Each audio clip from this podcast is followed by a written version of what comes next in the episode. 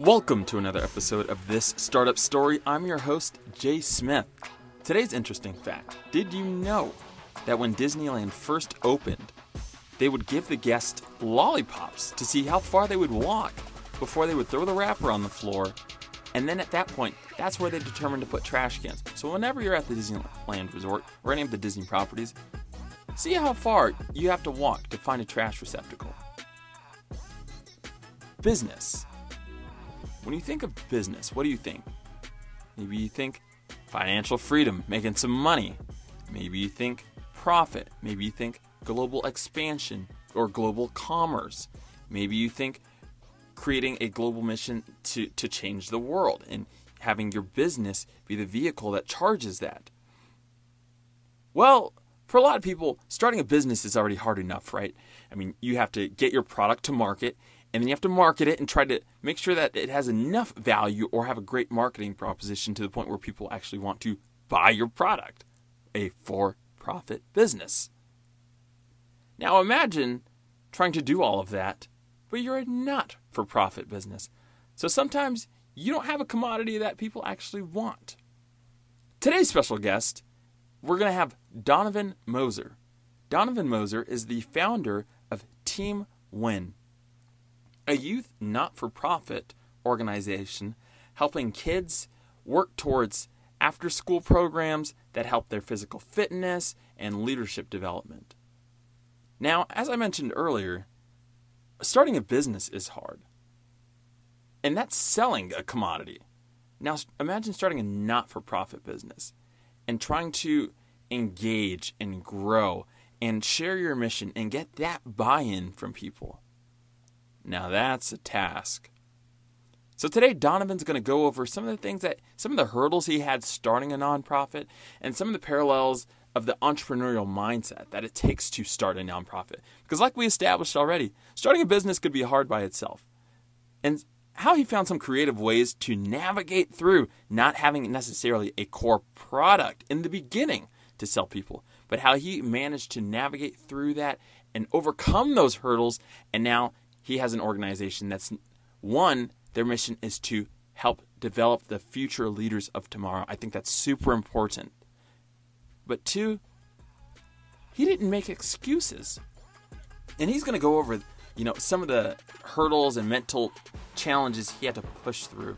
So today's episode is going to be super jammed packed. Whether you're starting a not for profit or a for profit business, this is an episode you definitely do not want to miss. Stay tuned.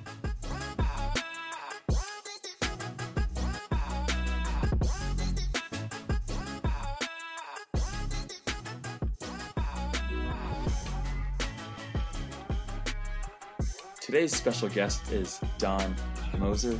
Don, thanks for coming on the show today. No doubt. Thank you for having me, Jay. I appreciate it.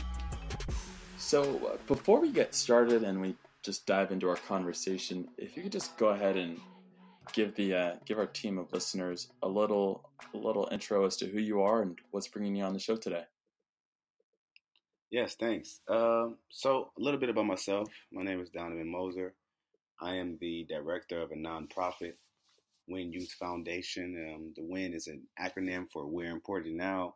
Uh, it's for the youth. Uh, we host youth basketball programs, we host youth sports programs, summer camps, um, after school programs as well. Uh, we promote literacy through our books that we have published um, under our um, tagline, WIN Youth Foundation. Um, and besides that, we've been working with the youth for about five years now, um, whether it's either mentoring or coaching or uh, training or you know helping with homework. We do a lot of things like that. Um, so we've been at it for a while, and you know we really love what we're doing, and we have a big impact on the community. Um, and they recognize us as someone and some people that you know are there for the kids, and they put the kids first. That's why we love our acronym WIN we're important now. Yeah, and that's that's amazing. Um, I think I know for me, I was in sports at a super young age. Yeah, and so it was it was a pretty vital uh, cornerstone of my life growing up, and you built a lot of uh, great skills. Now, I kind of want to jump into because I'm sure people are listening and they're like, what does, why is a nonprofit on a show about startups? But I think you guys might have it a lot more difficult trying to start, launch a start or a nonprofit than a traditional for profit startup. So take us into some of those hurdles. I mean, what, what was it like to try to get off the ground as a nonprofit? Yeah, that's a great question. So we actually started off LLC. Um, you know, besides the um, mentoring, we were volunteers. We did everything first. We first and foremost, before we did the LLC, we were volunteers. Uh, we did everything completely free. You know, on a volunteer basis. Um, whenever we had free time, we would visit YMCA's. We would visit Boys and Girls Clubs, different things like that. Just just myself um, and a couple of other uh, teen, you know, leaders. That's what we call them um, to just help. Um, so we started there. Then, as more and more people started to see exactly what our program was about, they wanted to inquire about other things. Hey, do you have this? Do you have that? I saw that you were coaching or you were volunteering and you do that well. And, you know, how can we get our, you know, our children with you? So there was that. So then things started to snowball and we started to gain some momentum. So the first thing I thought of was LLC, of course, for profit. You know, um, we need money, of course, um, but we want to also be able to be recognized as um, a company that you know pays their taxes and you know uh, can you know collect taxes at the end of the year and file this and that and you know accept different things. But one thing that we forgot was donations. Um, so um, a lot of people, again, the business is growing, LLC everything is good. However, being involved with the youth, a lot of you know officials and and and council people they they recognize the youth as not being s- something to make money off of. So what they do is they offer things in forms of grants. You see what I'm saying? They offer things in forms of donations. But it's to be used for the business. And I'm, you know, as the business owner, I'm thinking to myself, and I've spoke with a lot of different financial advisors, and I'm thinking it would be more beneficial for the program, for the company, for the brand to go nonprofit and LLC. And the reason for that being nonprofit allows us to get donations that help the child, that help the, the kids and it helps the program continue to be, um, you know, fluid and continue to, to continue to move forward. However, the LLC allows us to sell the different products, the different um, uh, sell the different products that we have, you know, such as the books and the apparel, and you know, we have a lot of different novelty items that we that we sell through our business because everything goes back into the business. So we felt it was much better um, to go nonprofit. So that way, when it comes time for paying for gym time, like for instance, if you wanted to rent something for a summer camp, um, paying for gym time for a regular person would cost you X amount of dollars, which was a great deal of money hourly, you know. Um, and if you go nonprofit, then the gym rental is practically given to you. You see what I'm saying? So it's gotcha. like it's like wait a minute, we're losing we're not losing, but we're spending a lot of money to put on these programs. But we're not really making too much. But there's people that are offering these same facilities and these same venues for a fraction of the cost. And we're still able to generate income that goes back into our program. So it was a little bit difficult trying to figure out this and that and trying to, you know, maneuver. But once you look at it, it's a win win. Yeah. And it's, and there's no denying, like, even a nonprofit needs profit to fund right. on their projects. It's well, yeah. at least in the early days, right? Uh, because a lot of people aren't just going to give money to a new organization, whether it's for profit or nonprofit, without kind of having a track record. Right. So, kind of take us into. So you mentioned different products that you use to to help fund the, the your organization. Take us to some of the products that you're using to build and and to s- scale that growth. Yeah. So besides, let's say we have um,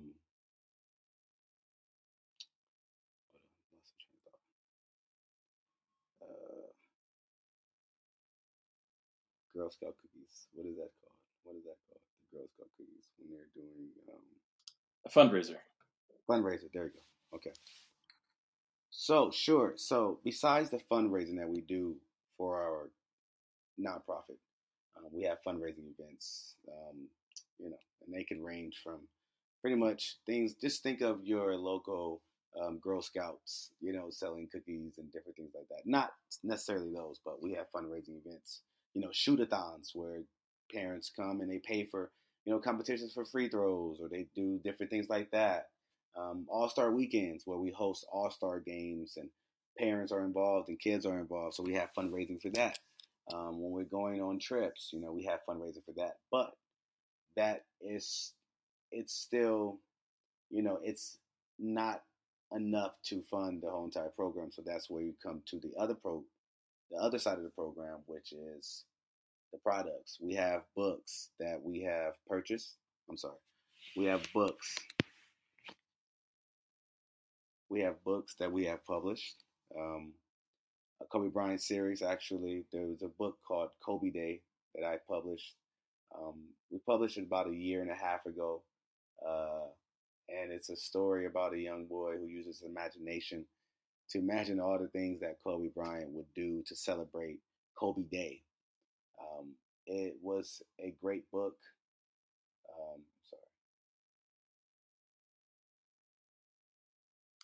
Okay, so that's that's something I want to dive into.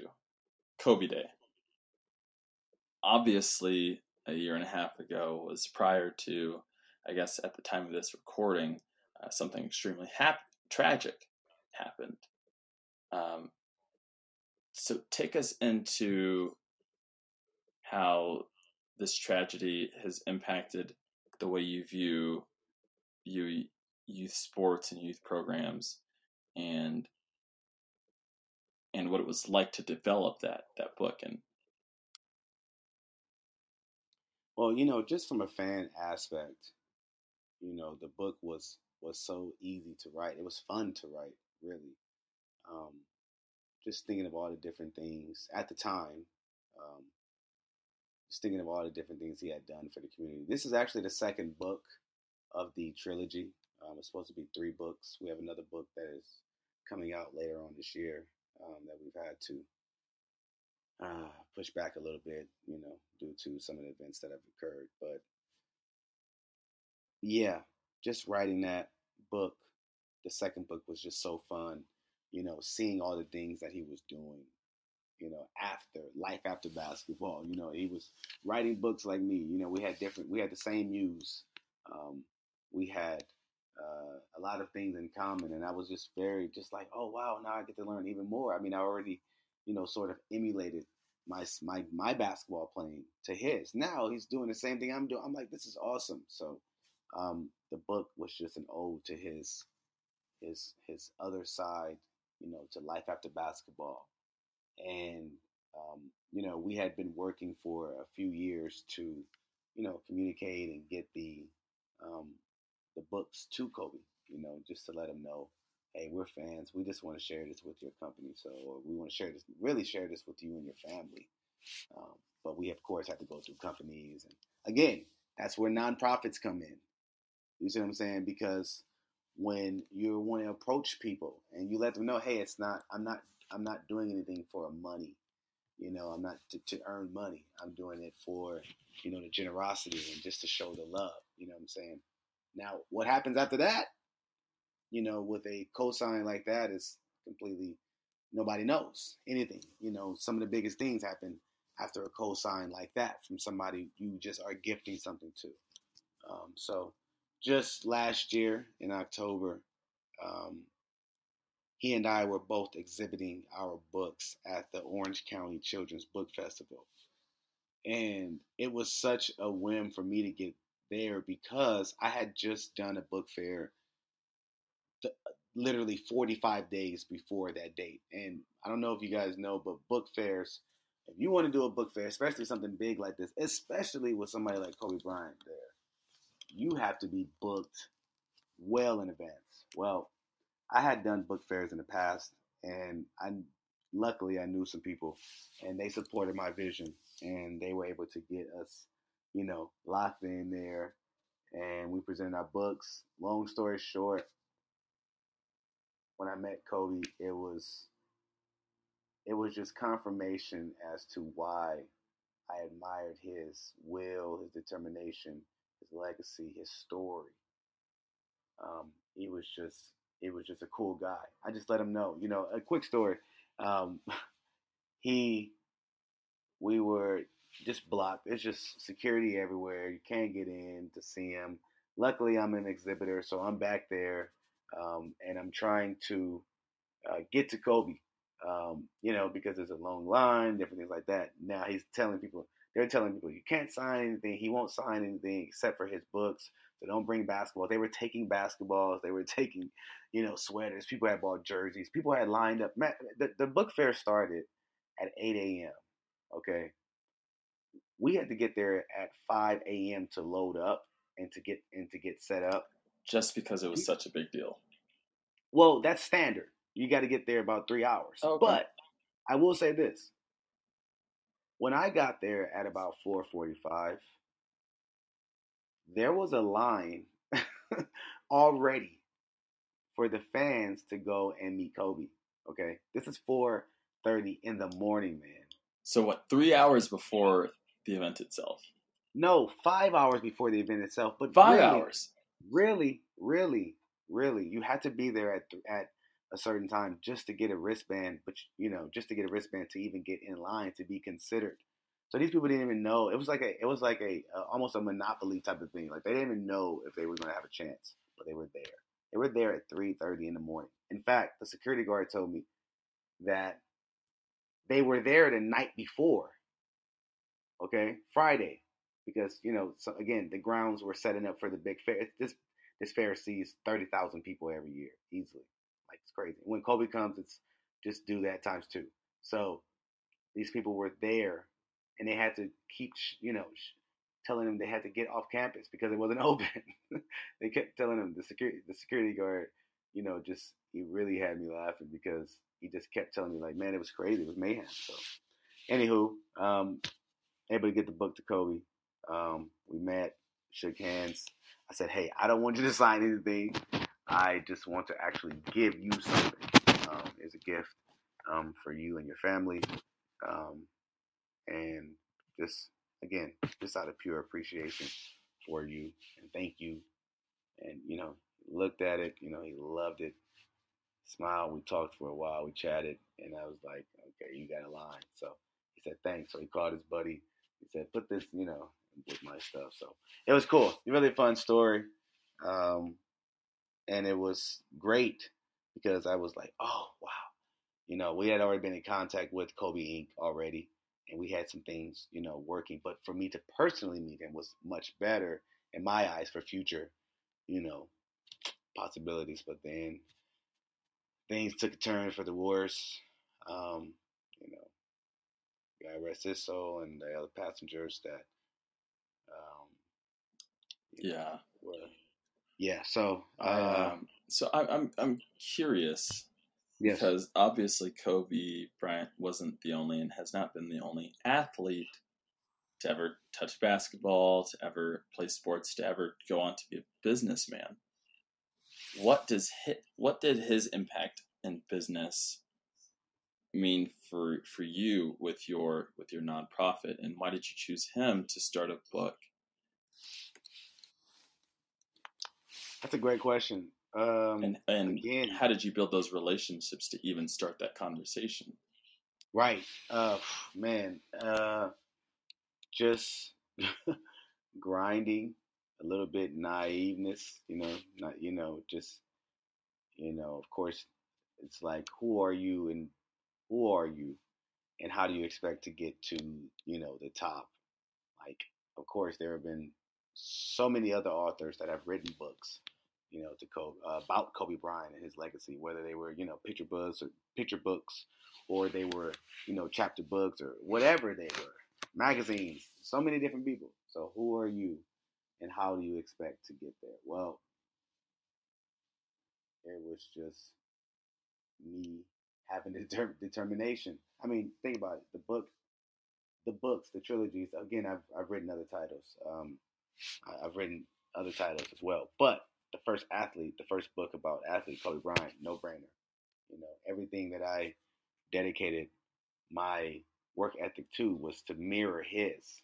So, you know, once you write a book, you're not thinking, okay, I'm going to write a book so I can get it to, to Kobe Bryant. I'm going to write a movie so I can get it to Steven Spielberg. No, you just write it. Me, well, me personally, you just write it. You write, you write out of your heart. You just write out of your, you know, your passion.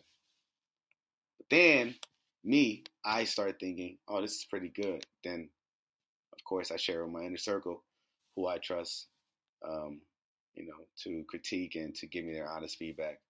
And then that lets me know, okay, well, after that, I, you know, sky's the limit you know, and people around me know that, you know, if I want something or if I, you know, really vision something, I get to work on it.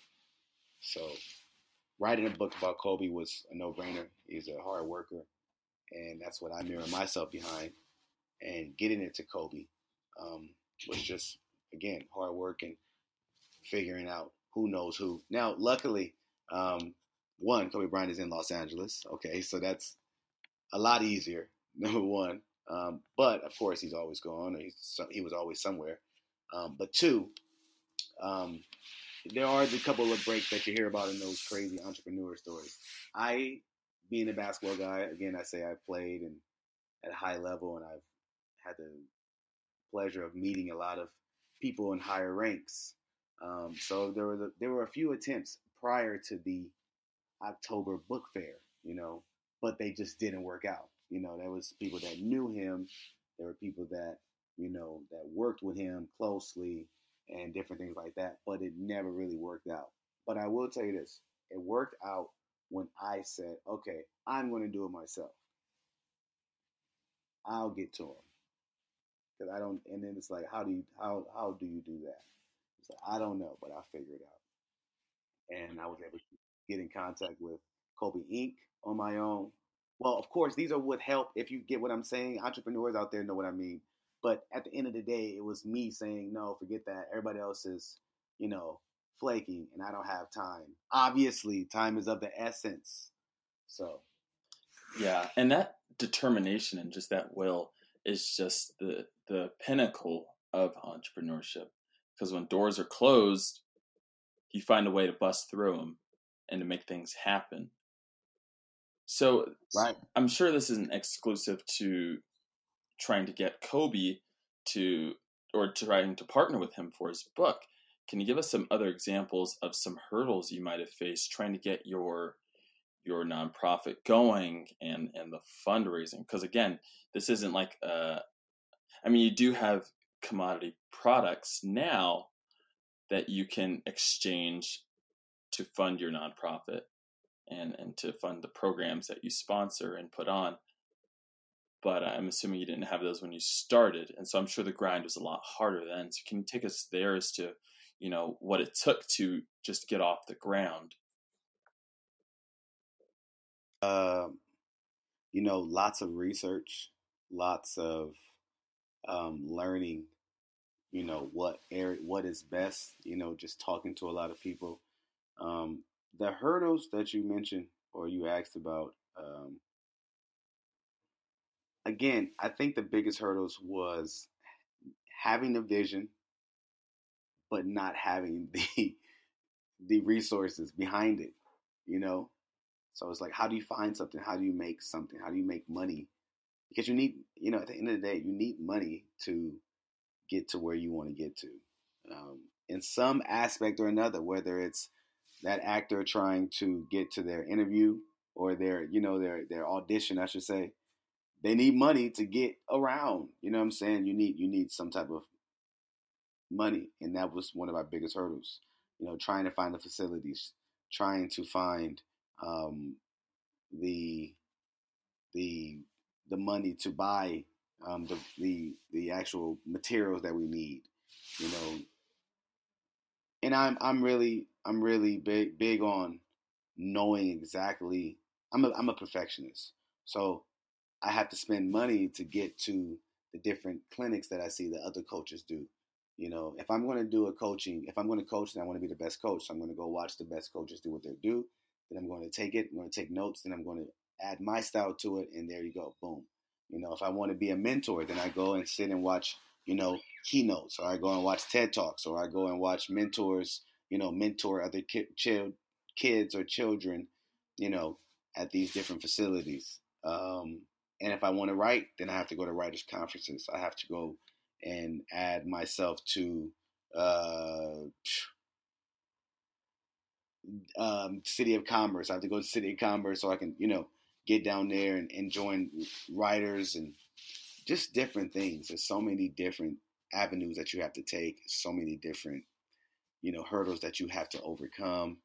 Um, and one of the biggest was just, you know, having a vision, having a good idea, having a the business plan, and downloading this and and learning about that and attending this, you know, only to be kind of discouraged and say, oh, okay, it's going to cost you X amount of dollars to complete this, and it's like, ah, you know, I'm thinking big, but my pockets are like, uh. So at the time, was this your because you started as an LLC? Was that your only source of income, or did you have to work while you were you were building? Oh yes, I was working. I was working uh, a job, two jobs at some time, and always my side job, always my, you know, my youth mentor program. That's how we started out, just mentor, mentoring. You know, um, always dedicating myself to that. You know, no money in that in that area at all. Again, I say we volunteered for. We started out volunteering. We volunteered for quite a while um, before we start. You know, seeing um, some type of you know revenue from it because it was, again we didn't want to just jump in and start making prices. I didn't want to make you know just do anything. So I had to research and really wanted to. When I started, I wanted to make sure I started off on a good note and I did the right thing um, and we were successful in that in that matter. But yeah, I, I worked I worked two jobs sometimes. Yeah, and that's that's kind of a key component that I think people forget about. I know certainly for me, I didn't think that um, when I was starting that hey, it's it's completely normal to have to work while you build work your day job to build the machine that's going to replace your day job. Whether you're a nonprofit or for profit, the machine you want to be able to go in all in on and focus 100% of your energy on what you're building because that's your passion, that's what drives you, and that's what you know you can scale. But for me, I thought, well, if I'm working a day job, am I really am I really an entrepreneur if I'm working a day job? I think the answer is yes. And so, can you take us to kind of into your mindset then of like, okay, how did what? Why did you continue to work a day job when you're like, hey, I have something, I have my out, I have something that I could step out and focus on 100 percent. Um, you know, I've always been told that you got to keep your day job until your side job pays for your day until you you're paid your you know your side job can pay for the day job or can replace the day job. So it was just that security, you know, having the money um, to have to to be able to put into the program, even though I wasn't seeing much of a return. But it was just being able to take care of myself, my family, um, and a business. So of course I, you know, elected to keep the regular job or keep the um, you know the nine to five. So therefore, I could support my support everything that I just mentioned. Okay, so you you obviously were passionate at the time. Were there, I mean, to work a day job and sometimes a side job in order to fund your passion, I'd imagine there were times where you're like, do, is this worth it? Should I keep pushing? Um, or maybe not. I mean, can you take us kind of into maybe the, some of those mental hurdles that you had to overcome?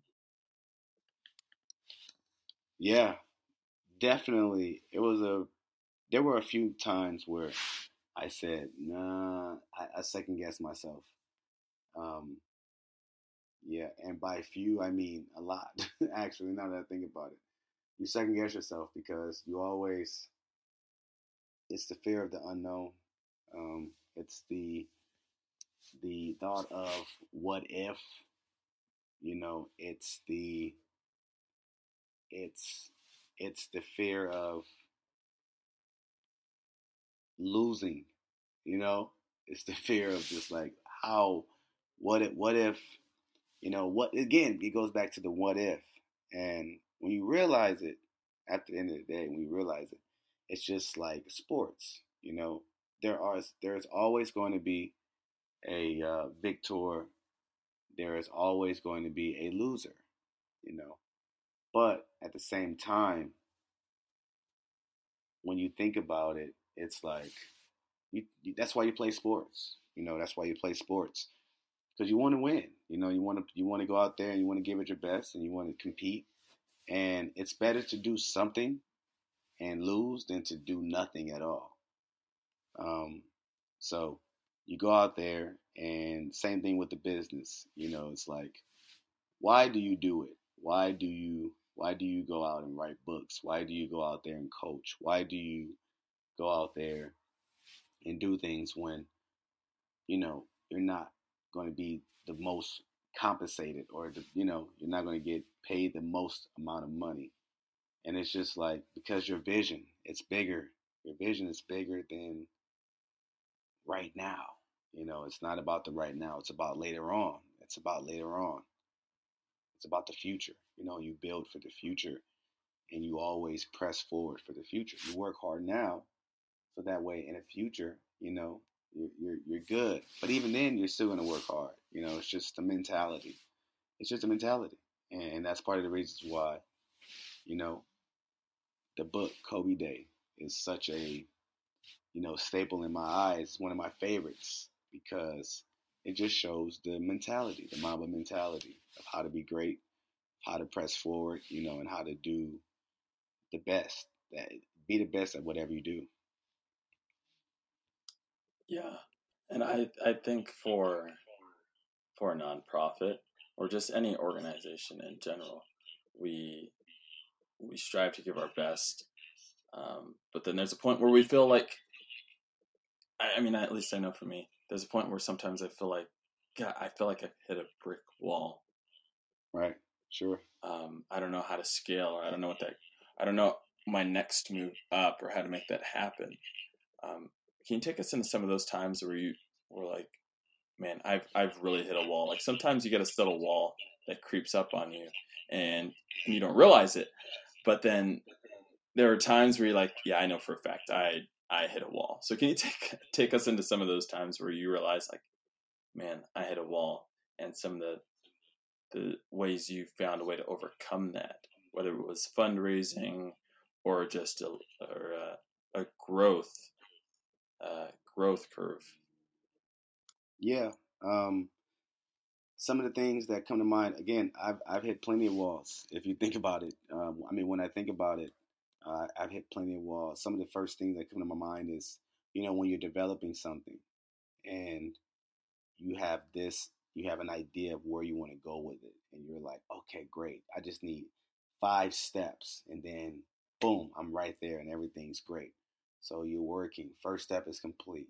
You know, let's say, for instance, you're trying to um, write a story. First step is complete. You know, you get the story down, and then Second step is trying to get it edited, and you're like, okay, great, okay. And then the third step, you're like, oh, okay, let's go see about um, um, finalizing it and getting the right pictures and the right covers and different things like that. And then boom, you got that. And then the fourth step, you're like, okay, this is really good. Now it's complete. It's a nice project. It's great. Now it's all about PR. Let's go and get some marketing. Let's go share this book with the world. So you start sharing the book with the world and different things like that, and everything is good. And then all of a sudden, from your hard work, the first four steps, you get some calls made. You get a call from someone of importance, and they say, "Hey, we like it, whatever," or they say, "Hey, we have a tip that you can possibly come here and do this, and it'll be great." Boom. So now you're like, "This is the fifth step," you know, and then all of a sudden, boom, you know, you hit a wall. Something falls through. You know, um, something happens to where um, they're no longer available, or the opportunity is no longer, you know, out there. So it's just like, wow, you hit walls. You hit walls often, you know, and it's good that you're hitting walls often because that means you're continuing to try. You're not just stopping, you know. So you definitely hit walls and you overcome them by saying, okay, well, the first four steps that I did, that I took to get here, were good. They're great. We just need to polish up fifth step, you know let's try to find somewhere else. And then that's the second time and the third time. And around that second or third attempt, you pretty much get, you know, what you came for or you what you um, you set out to do. And it's just that test, you know. Are you going to, um, you know, stop after that wall? If you fall off the horse, are you going to get back on? Um, you know, what are you going to do? So that's what keeps me going. Yeah, I uh yeah, I'm I'm curious and I think a lot of the listeners would be curious. So there's the nonprofit piece and then there's the the products you have to fund your nonprofit. Can you take us into just the book writing and the development and the publishing component?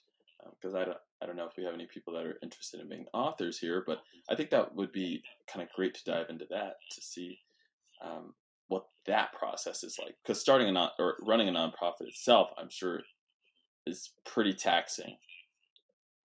But then sure. to develop a book on top of that, I'm sure that has its tr- troubles too. So can you take us into what that looked like? Yeah, uh, you know, first and foremost, I just running a nonprofit is is definitely taxing, of course, like you said. But at the same time, I'm a creator, um, and I'm always forward thinking. I'm always thinking of the next the next thing that I want to accomplish. You know, I wanted to set out for it.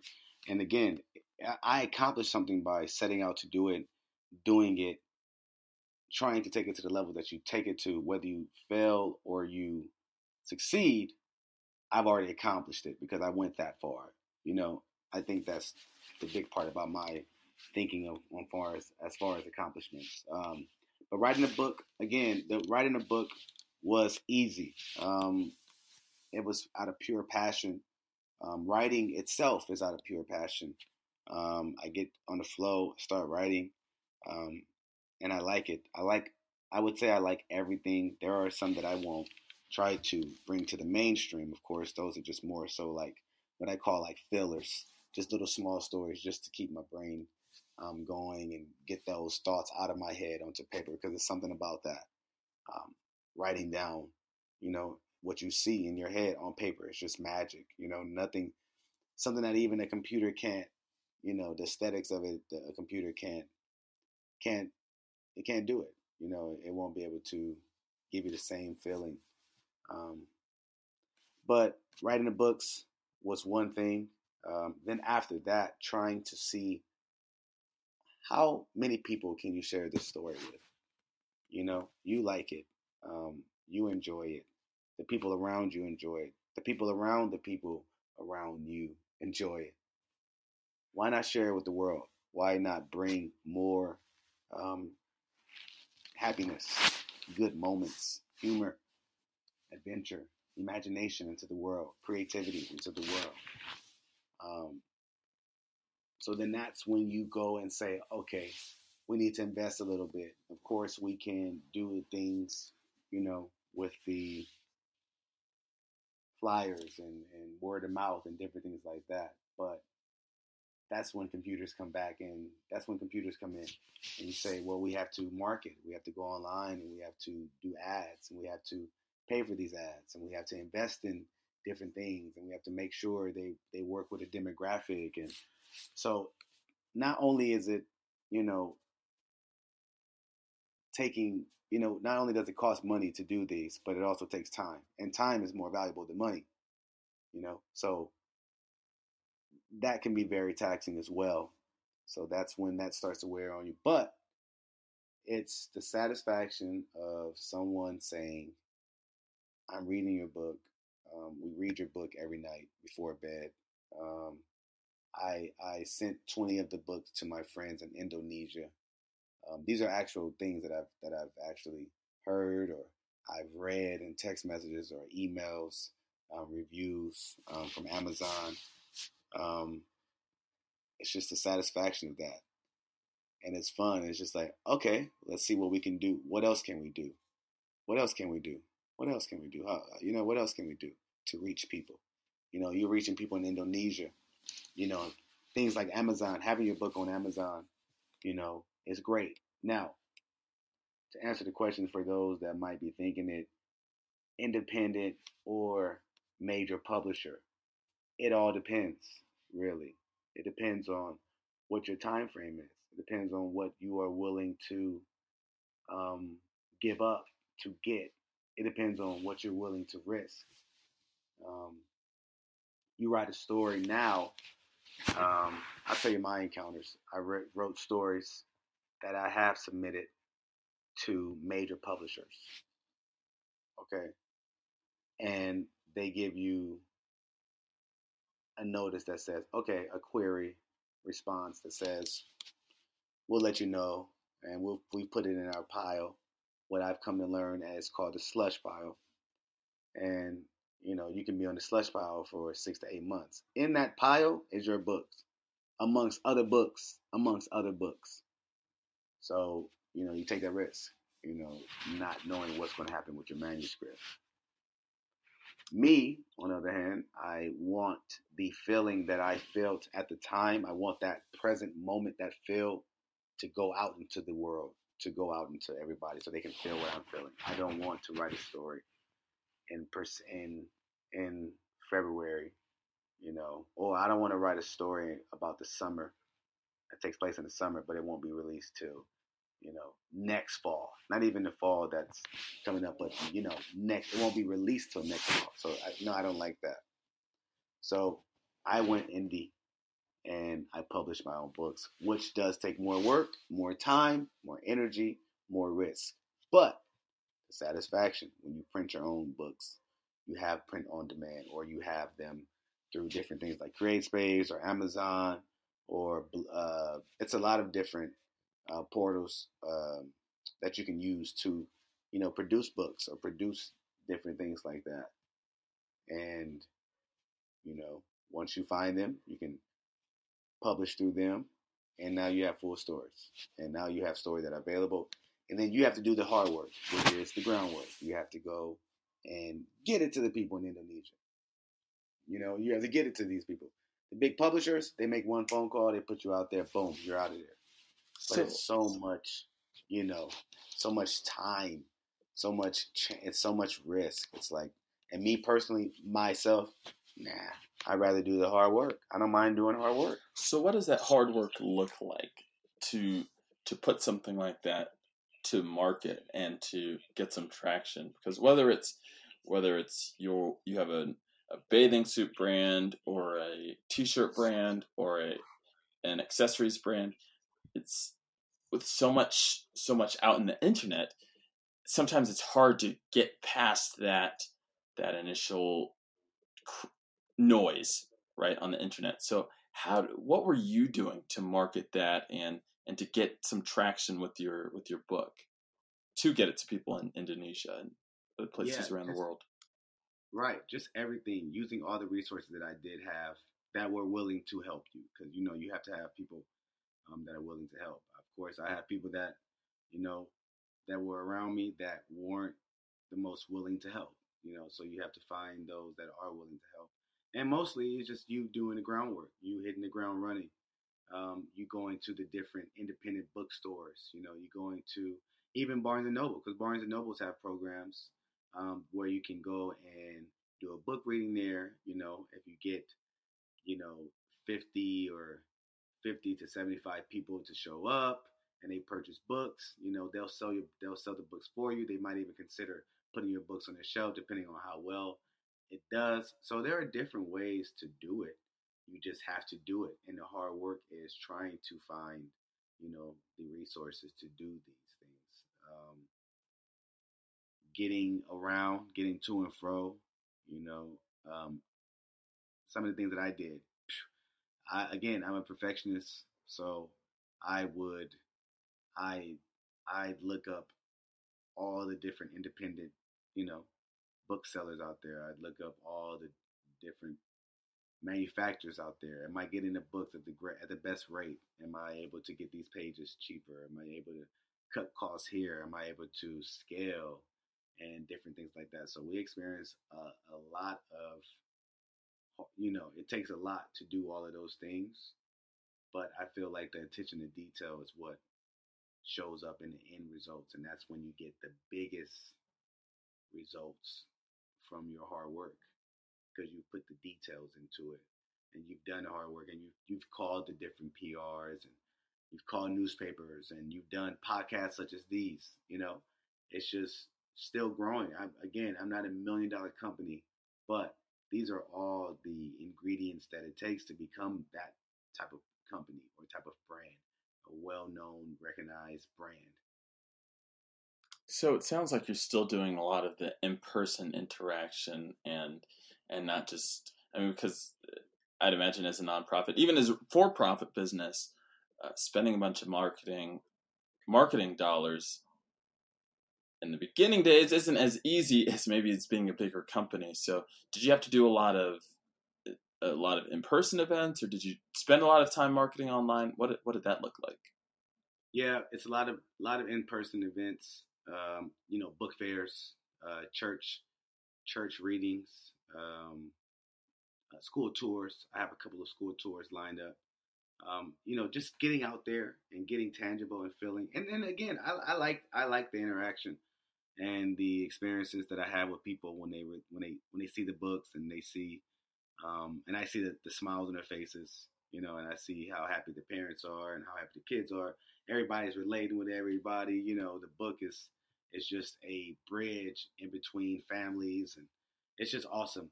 Um, so you know, a lot of in-person events um, as well as online presence. You know, Facebook ads, Instagram ads, Twitter ads. You know, staying on your socials. You know, doing things like that. Staying active on your social medias. Um, something I'm not the I wasn't the best at at first, but you know, over time you've learned different tips, different tricks to stay to stay active and stay up to date. It's so many different things that you have to do when you're a one man band or you know you have a, just a couple of people that are helping you. But for the most part, at this point, you can't. I articulated the best way to myself and to bigger companies. So until I'm able to get into bigger companies, then I'll continue to do it myself, and everything is in house. So you do the marketing online, you do the marketing, you know, on on from your website. You have your website, and you try to drive people to your website and you try to drive SEO and you just try to you know get people to YouTube and you just just views views views streams streams streams and just you know just try to move units and and get your products out there and become a, a recognized brand at the end of the day. That's what you really want you know if if if you don't make any money me personally I don't make any money um, but it's just enough to take care of myself and my family and keep the brand going I'm happy. I'm happy. And it sounds like it just uh, because you have a bigger vision it sounds like uh, you're definitely going to make leaps and bounds but you still have have that that realization that you're, you're going to keep pushing you're going to keep going but this isn't the end all be all if you don't make that right sure um i just i kind of want to go into so where you, we're what what is it? We're in February of 2020. Mm-hmm. What's one piece of advice that you would give to Donovan in in the beginning days? What's one thing that you've learned along the way that you would say, "Hey, this this is a pro tip that's going to take you even further? The pro tip would be to stay educated. Continue to educate yourself on, on everything. Learn a little bit about a lot. You know, you diverse yourself that way. You diversify. You can diversify your portfolio, if you will, um, by just learning and just gaining more knowledge about not just the events or the things that you enjoy, but also just what's going on around the world, staying up to date with current events and current times and trends and different things like that. Stay true to yourself, sure, but same time, it helps when you can have something that relates to people. You know, even the wildest dressing rock star is going to have something that people can relate to. You know, people don't walk around like like Gene Simmons from Kiss, you know, but he's recognized and they can relate to him by you know some of his makeup and different things like that. There's so many different correla- correlations you could have, but I would just say to stay educated, you know, continue to gain knowledge and stay consistent. That's awesome, and I, I think that's that's one thing that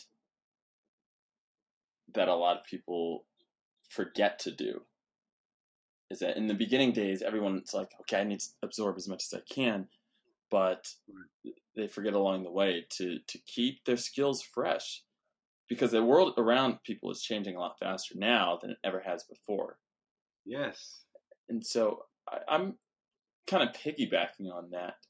So something I like to do every show is called keep, tweak, delete. What's one thing you've kept in your organization that's helped accelerate your growth or that's helped sustain your growth? What's one thing you've tweaked or adjusted that's that's helped scale and accelerate your growth? And what's one thing you've deleted or removed that had you not removed this from your organization, whether it's a mindset or an operational issue, uh, had you not removed that, your business or your op- organization would wouldn't be where it is today. Uh, that's a great question. Keep, tweak, delete. Okay. Um, well, first things first, I would keep always the customer service aspect.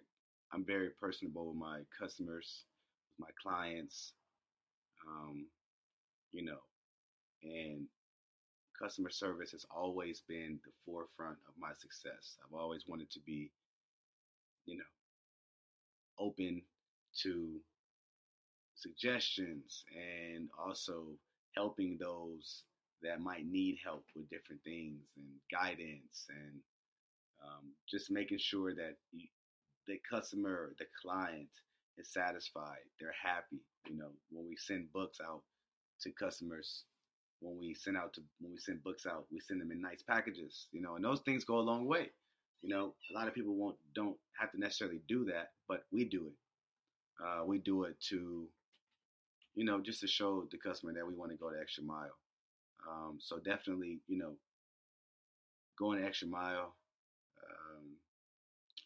customer service for sure. I would keep that. I would keep that aspect. Um, tweak.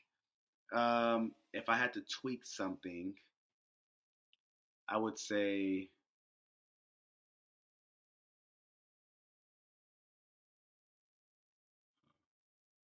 if I had to tweak something. Tweak, tweak. If I had to tweak something, I would say to get locations where they were uh how do I say this? How do I say it? Let's let's scratch that. Tweak. I would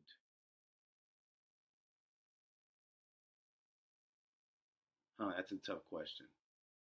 It's a tough one. Yeah, that's the I'm one always, that usually gets people. yeah, because I'm always I'm always critiquing. You know what I mean? I'm always I'm always tweaking something. So there's so many different things because I'm always, you know, working to try to, you know, make make the experience or the product as complete as possible. Um, I would say tweaking things. I mean, you know, just I think giving myself more, um, you know, uh, credit for some of the things that I do. I, I again, I say I go to I go the extra mile quite a bit, but sometimes I'm not as satisfied with my result as others are. And they say, "Oh man, you know, it's great," you know, different things, but I don't give myself enough credit because I'm always my worst credit. I'm always working to try to achieve something more. When sometimes, you know, you just have something that's just good. It's already, you know, it's just good as is. So I would definitely tweak that. Um, and then also delete. Um, I'll tell you something that I've deleted in the past. Um, even though I try to um, deliver the best customer service and, and, and have the most, you know, uh, communication with my clients and being open to them. And even though I try to go the extra mile, um, one of the things that I have deleted out of my business and my work um, ethics was to alleviate trying to please everyone. I'm trying to say that the nicest way possible, but yes, basically just trying to avoid to please everyone because when you do that, you run and stretch yourself thin. And in the beginning, it was like me trying to appease everyone so that way I can keep things afloat. So that way it was the fear of missing out. It was a fear of, you know, losing something, you know, but it wasn't efficient. You know, it wasn't efficient in, in terms of business. It didn't grow um, anything. It actually did the opposite. So when I started to realize, hey, you got to believe in what you believe in. You stick to what your plans are, and you've already kept the, you've already put the customer first. That's what my my whole game plan, my whole business plan is. It's centered around the customer. After that, you know, there are some things that you won't be able to do. There are some things that you won't. There are some people that you won't be able to appease. But you know that you're doing a great job. You know that you're working hard, even though I don't give myself much credit sometimes. But you know that you're doing it for the right thing. And how do you know that? You measure that by other customers. You measure that by other people that are in your inner circle or those that are customers and clients and you listen to their feedback, you know. And so that's what I have deleted out of my business plans and business methods is trying not to appease everybody because everyone is different, including myself, you know, including myself. But there's a generality with how I treat everyone, and that's just with, you know, the same ways that I talked about in the beginning. Yeah, and it sounds like you're kind of saying just staying true to what the vision is. I think because, like yes. you said, you can't make everyone happy, but if people people are going to rally behind what your vision is, they're going to rally behind it, and if not, were they really in- invested in the vision at first?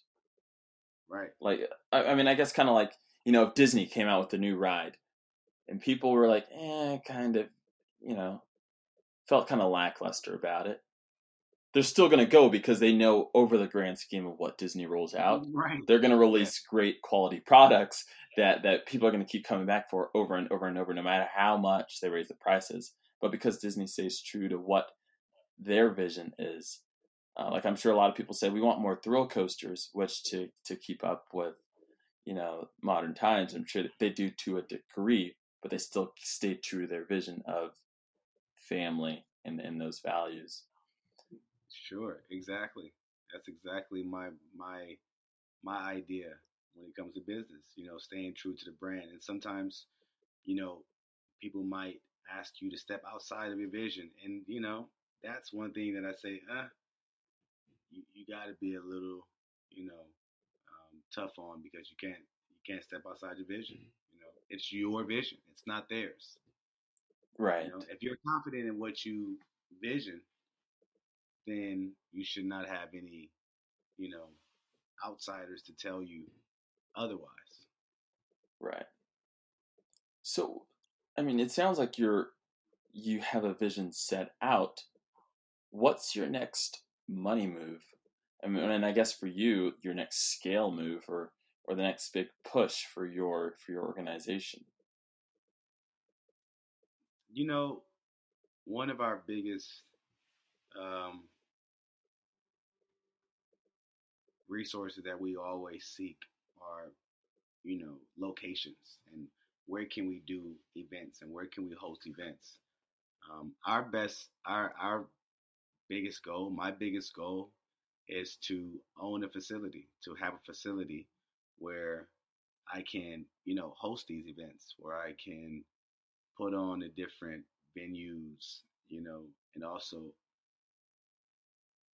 have a place where other people can do the same thing that are in my shoes because there are a lot of people that need venues. There are a lot of people that need events. I mean, that have events that are looking to host, you know, certain things here and there. So my biggest goal is to find and own a facility for our program so that our kids um, are always in a safe place. They're always in a safe domain, and we pretty much know anything and everything that goes on in a place. We want more control um, in that aspect to where we can own the building. And if we feel like if we can own a building, then we can produce a lot of positivity and just life changing attitudes you know with that facility. So that's our that's our best thing. That's our biggest thing. We'll create you know of course the apparel and and we have books and we have novelty items and so many other different things but ultimate goal is to own a facility where we can provide a safe place a fun activity a fun environment where kids feel free to just be imaginative and they feel free to just be themselves and they learn different core values that help the world because these are the future the children are the future. Um, so we we want to have an influence on that that's amazing and it sounds like you're you're well on your way and and even after years of grinding and pushing you're still figuring it out and you're still working at it and you're you're still you're still pushing. And so I I, I just want to say I appreciate having you on the show today. Um, I, I feel like you gave a lot of great great insight and feedback and and like I said in the beginning, I think that for a lot of people, um, just starting a for-profit business is difficult enough. So to see the struggles of starting a nonprofit and having to be creative and how to fundraise because no one's just going to give you money. I mean, people barely want to give money for for for-profit businesses. So finding a way to be creative, um, I feel like this was super insightful and it'll be super valuable for our listeners. So uh, I appreciate you coming on the show. Great, great.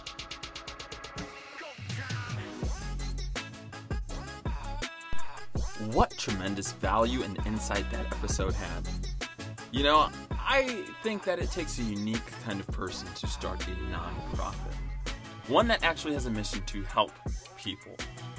I mean, nonprofits, I know that there's a lot of misconceptions or there's a lot of ideas about what what value they have in our, our global commerce or in our communities. But they really do have a lot to work through. And so it was unique and inspiring to just listen to Donovan or Don and and hear some of the things that he went through and why like like I said before, it takes a certain amount of commitment to start a for-profit business. Now imagine taking that commitment and putting it into something where you have to fundraise. Now it's not like a tech startup where you're getting venture capital and people are saying, "Hey, I'm going to invest into you or I'm going to help you fundraise." but I'm expecting a return on investment. That's a lot different. People are, you have to fundraise be, and get people to buy in to your overall vision and to over your overall marketing strategy. What what your what problem you're trying to solve. And so I think it was very fascinating to have somebody that maybe for the listeners out there that doesn't necessarily uh, touch some of the things that you think about right? Because as an entrepreneur, you're thinking we already think we have it hard enough, right? Um, trying to get buy-in, trying trying marketing strategies, but we look at what Don did. He didn't let any of those hurdles stop him from doing what he he envisioned, and now he has a mission and a, a vision to keep scaling and growing, whether it's building his own facility or hosting more events or whatever it is, just having that compa- that passion and that burning desire to do something bigger than himself. And that's what drove him. And so I hope this somebody this helps someone out there that you know it's going to be hard. It's going to be tough. Sometimes you're not you just don't want to do it. Hopefully you're not facing that burnout. But even on the days where you don't feel like getting up, getting up and doing it anyways. Because you see a not for profit business, how it can touch the world. Sometimes you, even as a business, could be someone's role model of what it means to push through and to build something great and meaningful. I mean, just look at any of the great companies that have started within uh, the last 100 years. They built something meaningful because they were dedicated to their vision, to their purpose, and dedicated to building something worthwhile and meaningful. And if you really deep down inside of you believe that you're building something meaningful with a vision and with purpose, you'll be unstoppable. Is it going to be hard? Yes. Anything worthwhile is going to be hard, but it will be worth it. So I hope that encouraged someone out there. I hope you guys enjoyed this episode. As always, reach out to us. I'm happy to, that I've been receiving some feedback and whether constructive criticism or just feedback about how this the show is helping people, share this with a friend. One friend that you think could use this, whether they're starting a nonprofit, whether they're starting an at home business or an in home business, or they're starting a tech startup, whatever they're starting, share this with one person that can use this. And then subscribe. Every week we're releasing weekly shorts and we're releasing our interview episodes, and who knows what other content we'll be bringing down the road to ultimately to try to provide value. Not try, we're going to provide value for our listeners. See, even I have things I need to work on, like removing the word try. So, again, I hope this helps someone out there. I really enjoyed interviewing Don, um, gave me a lot of insight. I thought, like I said, I thought being an entrepreneur that was starting a for profit business was hard enough, but apparently the grass isn't always greener on the other side. So just remember, as I always say, you climb a mountain the same way you run a marathon, one step at a time. Until next week's episode, we'll see you at the top.